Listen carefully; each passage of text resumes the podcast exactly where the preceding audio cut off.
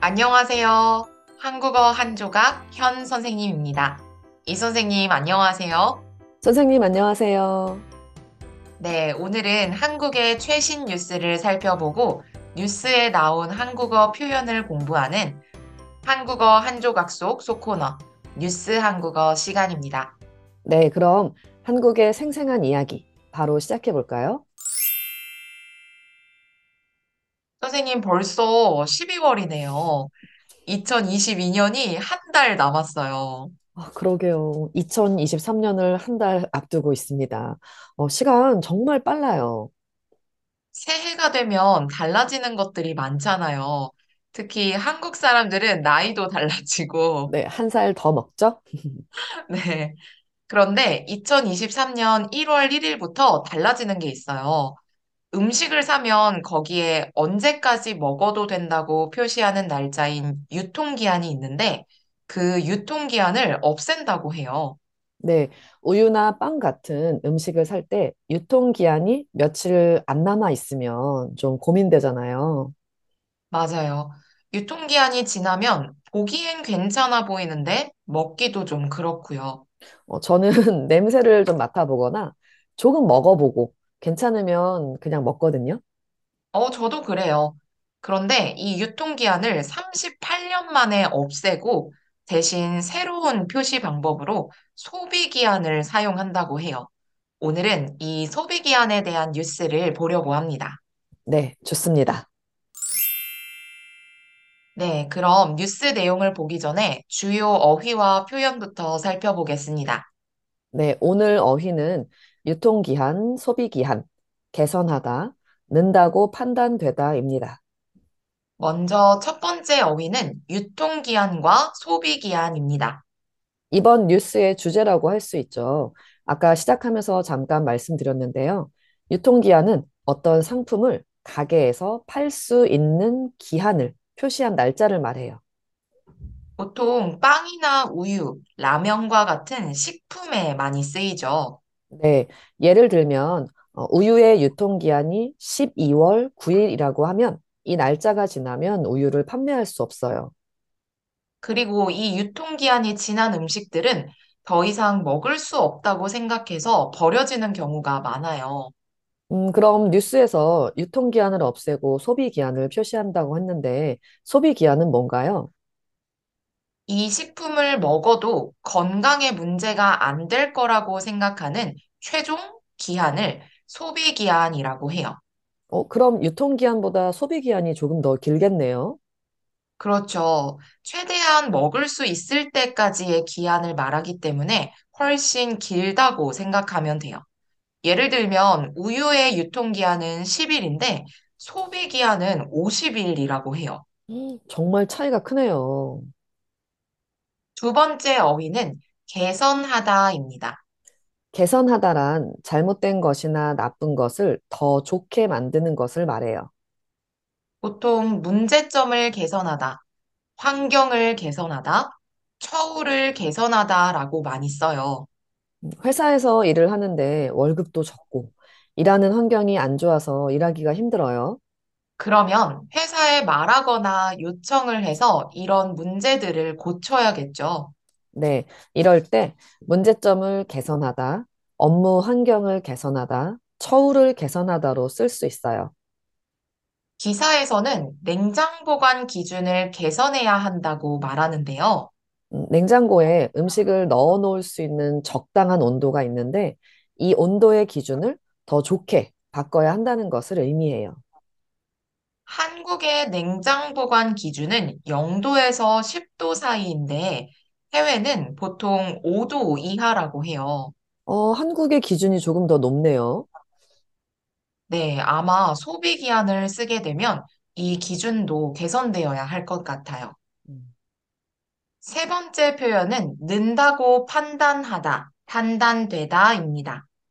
판단하다 또는 판단되다는 어떤 생각, 기준에 따라서 그렇다고 판정, 결정이 내려지는 것을 말하는데요. 간접인용 표현과 같이 사용해서 보통 동사 는다고, 형용사 다고 판단하다, 판단되다 이렇게 많이 사용돼요. 음식물 쓰레기 문제 환경 문제 등 여러 가지 이유로 식품의 유통기한을 사용하는 것에 문제가 있다고 생각할 수 있죠. 그때 유통기한 사용에 문제가 있다고 판단되다. 이렇게 말할 수 있어요. 어, 국가는 유통기한 사용에 문제가 있다고 판단을 하고 내년부터 유통기한을 사용하지 않기로 했어요. 뉴스 기사에서는 소비 기한을 설명할 때 먹어도 안전하다고 판단되는 기한이라고 설명하고 있어요. 먹어도 안전하다고 생각되는 기한이라고 말할 수 있죠. 네, 오늘 뉴스는 지난 12월 1일에 JTBC 뉴스에서 나온 기사입니다. 뉴스의 전체 내용과 동영상 주소는 이 팟캐스트 게시글에 같이 올려놓을 테니까 이 팟캐스트를 듣고 전체 내용을 확인해 보세요. 그럼 뉴스 앞부분을 짧게 들어보세요. 유통기한이 하루 이틀 지난 두부를 먹어도 되나 버려야 하나 싶지만 내년 1월부터는 고민하지 않아도 되겠습니다. 유통기한이 아니라 대체로 날짜가 더 긴 소비 기한으로 바뀌는데요.